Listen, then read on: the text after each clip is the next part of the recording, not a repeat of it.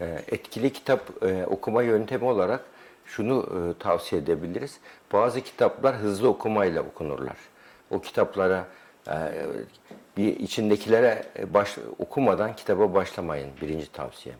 Kitap kitap ne ihtiva ediyor içindekiler, ana başlıkları ve ara başlıkları okuyun. Daha sonra kitabı okumaya başlayın. Bir de kitabın giriş cümleleriyle sonlandırma cümleleri çok önemlidir. Yani kitap okurken e, içeri, e, içindekilere bakıp daha sonra giriş cümlesinde kitap nasıl başlıyor buna bakılabilir ve bundan sonra o kitap ve e, bana ne öğretecek diye düşünürse kişi hızlı okuma yaparak kitaplardaki önem verdiği başlıkları okur. Mümkünse muhakkak çizin. Çünkü o kitaba ikinci defa ihtiyaç olduğu zaman sıfırdan başlamak gibi bir e, zorunluluğa ihtiyaç hissetmezsiniz.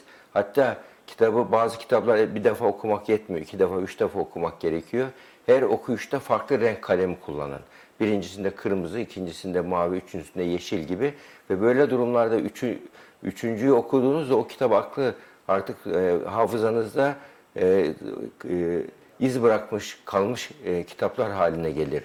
Hızlı okuyan kitaplarda bir defa okumak, bazı önemli notları çizmek yeterlidir. Ama bazı didaktik kitaplarda, sebep-sonuç ilişkisi olan kitaplarda böyle durumlarda daha çok mükerrer okumalar gerekebilir ve ayrıca bir küçük bir defteriniz olup o kitaptaki önemli çarpıcı sözleri bir kenara yazabilirsiniz.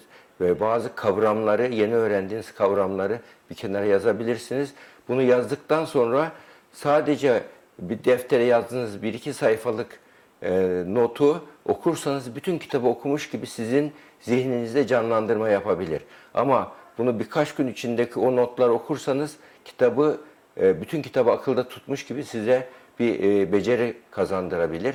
E, bu nedenle e, not tutarak e, kitap okumak o kitabın e, kuma yazılması gibi değil, taşa yazılması gibi e, hafızamızda kalıcı bir etki yapabilir.